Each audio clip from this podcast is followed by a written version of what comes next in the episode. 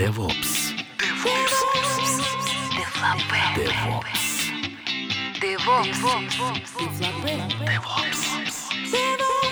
DevOps. Дефлопе.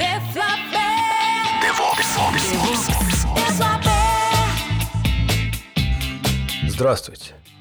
В эфире второй выпуск подкаста DevOps Дефлопе и его постоянные ведущие Иван Евтыхович и Никита Борзых.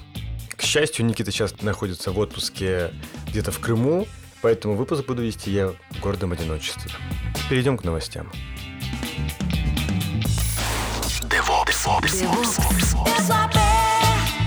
В интернете была обнаружена книга, которая называется Getting Started with Chef. Книгой это назвать можно весьма условно. Это сайт, состоящий из двух глав, и первая глава называется ну, Introducing Chef, и вторая глава э, Introduction Chef сервер. В первой главе рассказывается о том, что такое шеф. Э, Шеф-клиент имеется в виду, как им пользоваться, как его поставить, как написать простейшие рецепты. И на примере поднятия блога WordPress э, делается какая-то шеф-работа. Ну, делается управление конфигурацией с помощью шефа. Во второй э, главе объясняется, что такое шеф-сервер, зачем он нужен, э, вкратце совсем, и о том, как с ним работать. Если вы новичок в шефе, обратите внимание на, это, на эту книгу. Фабио Рэм выпустил провайдер для Вагранта, э, для системы, ну, я не знаю, как это правильно сказать, виртуализация это слишком громко для LXT, ну, система Linux-контейнеров. Дело в том, что Vagrant раньше мог работать только с VirtualBox как э, виртуальными машинами. Потом появилась поддержка, по-моему, платная VMware. И вот теперь есть поддержка для LXC. Более того, этот же автор совсем недавно э, вот, выпустил свежую версию своего плагина для Vagrant, который называется Vagrant LXC и имеет версию 0.5.0. И я ее попробовал. Эта штука работает, ну, можно сказать, там не совсем, чтобы прям совсем хорошо, есть определенные проблемы, но в целом э, пользоваться можно. И если вы тестируете ваше окружение с помощью виртуальных машин, LXC вам подходит. Ну, например, не так просто завести LXC вместе с LVM, что у меня сходу не получилось то обратите внимание, LXC, конечно, по сравнению с VirtualBox запускается гораздо быстрее. И, ну, понятно, что Overhead на чистую, на честную виртуализацию и на контейнеры он совсем разный, и это прям заметно на глаз. Обратите внимание. Достаточно старая статья, но почему-то очень сильно хочется ей поделиться. Один из разработчиков э, Амазона, э, уж когда ушел, он э, написал, открыл на Reddit обсуждение того, как устроен Amazon. И очень много вопросов о том, как устроена сеть в Амазоне, о том, какое железо там используется. И автор достаточно подробно отвечает на многие вопросы, где-то критикует Amazon, где-то хвалит. Короче, если вы интересуетесь, как работает Amazon, то это отличная точка, где можно начать, потому что официальной документации о том, что внутри Амазона нет и быть, в принципе, и не может. Отличная статья, которая называется DevOps The Title Match, в которой автор говорит о том, что HR-агентства, как обычно, стали искать девопсов. То есть, если раньше у нас были опсы и девелоперы, то теперь между ними еще появилась отдельная специальность DevOps. И этот тренд не только в Америке, то есть на Западе, но и у нас уже ищут людей, у которых есть э, название DevOps в названии, ну, как сказать, э, профессии, не профессии, должности, вот. Но, тем не менее, э, мы все до сих пор придерживаемся мнения, что DevOps — это идеология, и что это определенный подход к тому, как вместе сотрудничать э, разработчикам и operations, ну, администраторам, системным администраторам, чтобы более эффективно работать вместе. А то, что делают некоторые HR-агентства, а именно вставляют третий промежуточный уровень именно посерединке между девами и опсами, так называемыми девопсами, то это очень-очень странно. Обратите внимание на эту статью. Автор вот рассказывает об этом э, со своей точки зрения, и он не очень доволен тем, что такой термин в плане именно названия должности появился.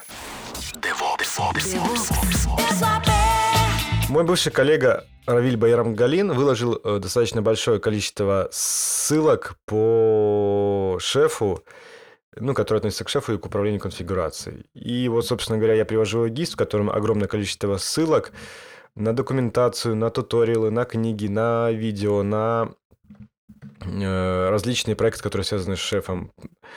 И если вы тоже, опять же, начинающий, либо уже такой продолжающий, но вам интересно, обратите внимание, сколько много всего э, связано с шефом, и вот эти все ссылки собраны в одном месте. Я думаю, что много интересного вы сможете для себя найти. В блоге компании Etsy, который называется Коды S-Craft, они пишут о том, как они обновляют свою инфраструктуру с помощью шефа.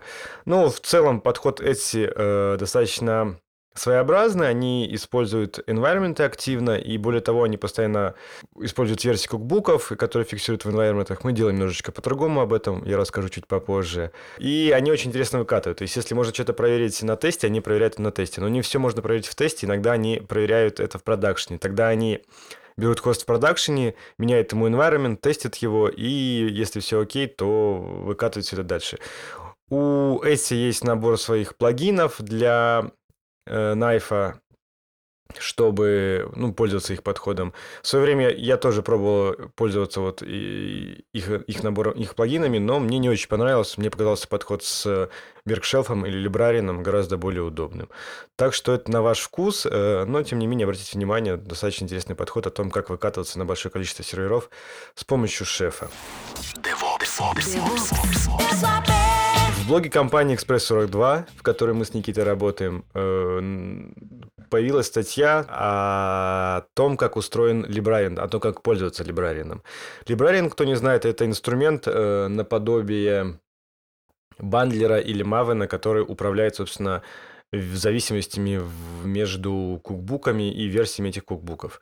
Ну, в статье подробно а, описано, зачем Librarian нужен и как им пользоваться, то есть э, почему именно он нужен и какая от него практическая польза. Надо сказать, что все другие подходы мне кажутся достаточно странными, и этот, ну, наиболее удобный. Ну, единственное, что могу сказать от себя, что если вы замените Librarian на Bergshelf, то разницы никакой не будет. По мне, так это инструменты приблизительно одинаковые, и разница они у них исключительно такая миниатюрная и, конечно же, пиарная. В издательстве Апресс вышла книга DevOps for Developers. Ну, книга достаточно судя, по крайней мере, по оглавлению и по описанию интересная, там, э, но для рассчитана на базовых, э, как сказать, пользователей, читателей. А описывается, что такое DevOps. Э, в книге также происходит Kickstart проект делается, то есть с помощью каких-то подходов запускается электронный магазин с помощью DevOps подходов. Я так понимаю, что какая-то система управления конфигурацией используется. Если вы начинающий в DevOps и вы, например, девелопер, то вот этот взгляд на проблемы DevOps со стороны девелопера, ну, посмотрите, обратите внимание на эту книгу, стоит она не так дорого, всего лишь 21 доллар за электронную версию. Кто покупает сейчас бумажную версию, не знаю.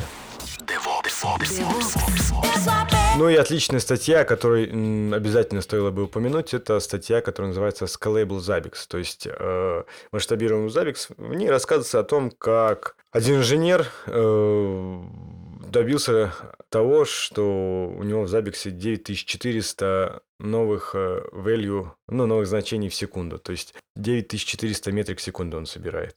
Всего же у него айтемов, ну, как сказать, метрик собирается порядка 700 тысяч, и для этого у него используется Zabbix Proxy с конфигурацией Zabbix сервером с одним, и используется база данных MySQL, но, конечно, очень хорошее хранилище, это какой-то, я уже забыл, какой сан. Э, о чем жалуется он? О том, что Э, MySQL репликация при таком количестве обновлений, она просто отваливается, и он сейчас ищет способ, как сделать репликацию э, с помощью DRBD, потому что MySQL репликация не справляется. И в целом очень интересная статья с кучей картинок, кучей графиков, э, устройства архитектуры, много хардверных таких хардкорных подробностей. Поэтому, если перед вами стоит такая задача, о мониторинге такого большого количества метрик, то посмотрите на эту статью, очень интересно. И, конечно же, э, стоит упомянуть, почему называется наш э, подкаст DevOps de Flapé. Но кто не знает, я привожу ссылку на кусочек видео из фильма о чем говорят мужчины, и в ней, собственно, и объясняется, что такое дефлопе. Дефлопе — это придуманное блюдо, придуманное именно создателями этого фильма, ну, а ранее спектакля. И это, конечно же, определенный степ, и знаешь, что кулинарная тема в мире DevOps она популярна, то мы вот тоже обозвали наш подкаст DevOps Дефлопе.